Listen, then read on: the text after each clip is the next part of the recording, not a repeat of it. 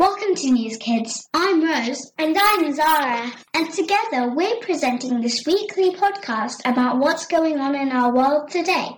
Each week we cover top stories across world news, politics, science, technology, entertainment, and arts. Hello, this is Zara. This week we will start by talking about the Queen's Jubilee. We will also be talking about the UK Prime Minister facing a confidence vote and World Oceans Day. Finally, we'll be talking about the Planet Parade due to take place. Hello, this is Zara. Last week was a very important weekend as the United Kingdom celebrated the Queen's Platinum Jubilee, marking the 70 years that Queen Elizabeth II has been on the throne. This is longer than any other king or queen in Britain's history. Queen Elizabeth II was born in 1926, and she wasn't ever expected to become queen, as her uncle, King Edward, was the king. And the rules meant that if he had children, that one day they would succeed him.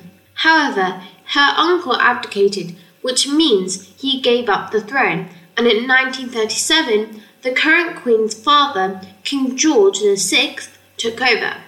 When he died in 1952, the then Princess Elizabeth, who was 25 at the time, became the Queen, and she was crowned at her coronation at Westminster Abbey in London on the 2nd of June 1953. She became Queen not just of Great Britain, but she had also become head of the Commonwealth, which includes Australia, India, Pakistan, Jamaica, and Canada. There was a four day bank holiday weekend in the UK to celebrate.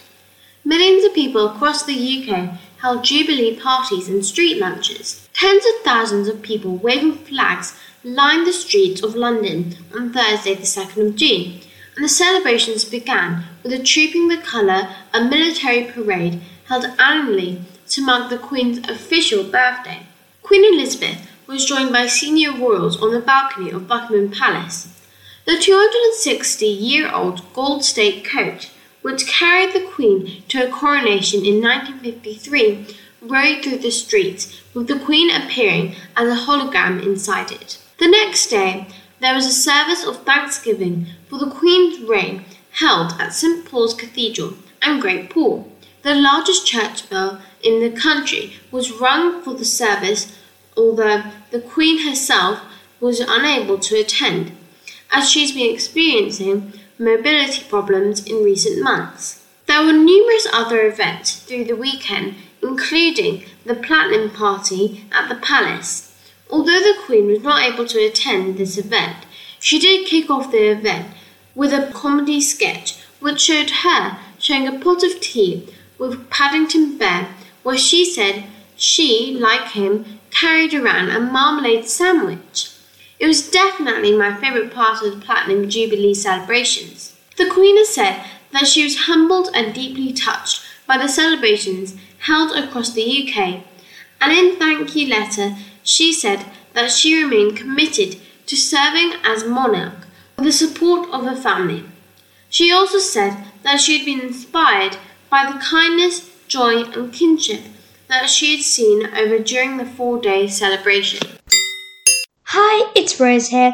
So, Boris Johnson has had an interesting week. On Sunday, during the Queen's Platinum Jubilee, Mr. Johnson, who became Prime Minister in 2019, was told he would face a vote on his leadership. This came after weeks and weeks of people in the Conservative Party discussing whether he should stay in his job as Prime Minister and leader of the party, mainly due to the ongoing talk of lockdown parties in and near Downing Street during the COVID 19 pandemic. The most recent report into what happened said that several lockdown rules had been broken in number 10, with Mr. Johnson fined by the police for attending a birthday party in June 2020. This meant Mr. Johnson became the UK's first serving Prime Minister to have to pay a fine for breaking the law. After a number of Conservative MPs wrote a letter saying they didn't have confidence in him as a leader anymore, a confidence vote was called, which took place on Monday.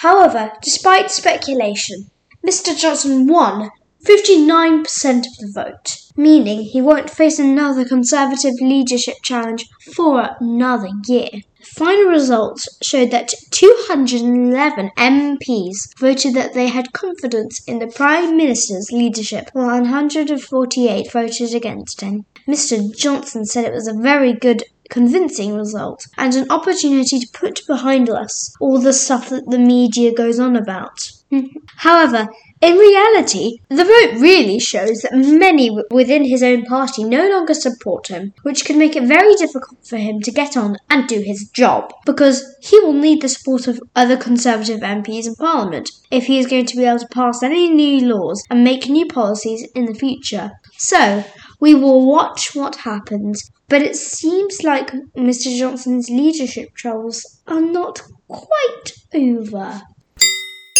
Hello, this is Zara again. This week, on the 8th of June, it was World Oceans Day.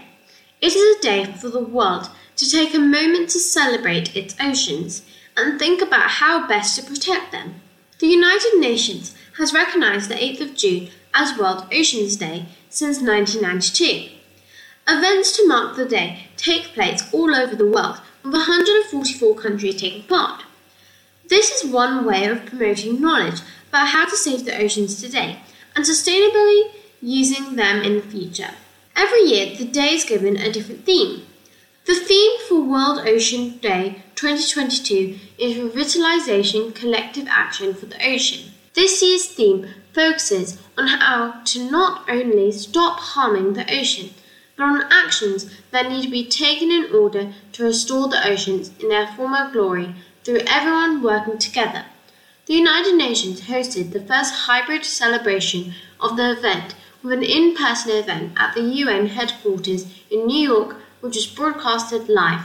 According to research which was released at the start of 2020, seas across the world are now warmer than any other time recorded in history due to global warming. Rising sea temperatures have a huge effect on the creatures living in the ocean, and a lot of them struggle to adapt.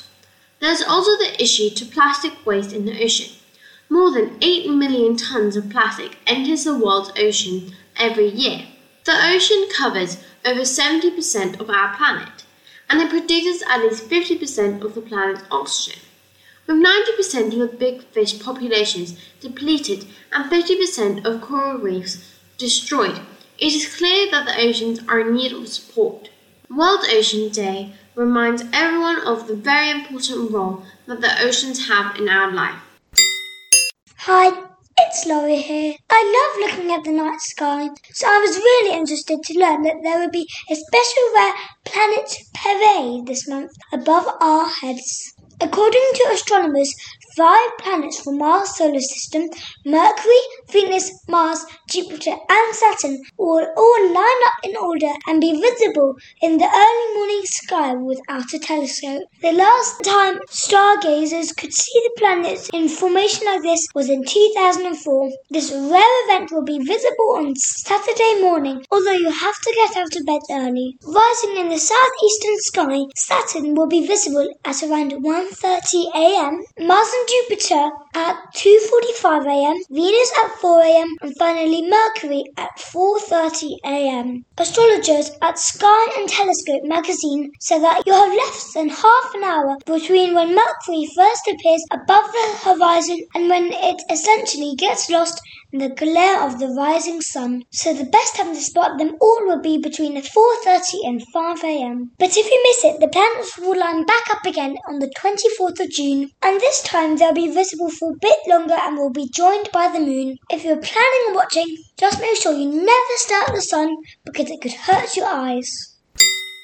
I hope you enjoyed our show and thank you for listening.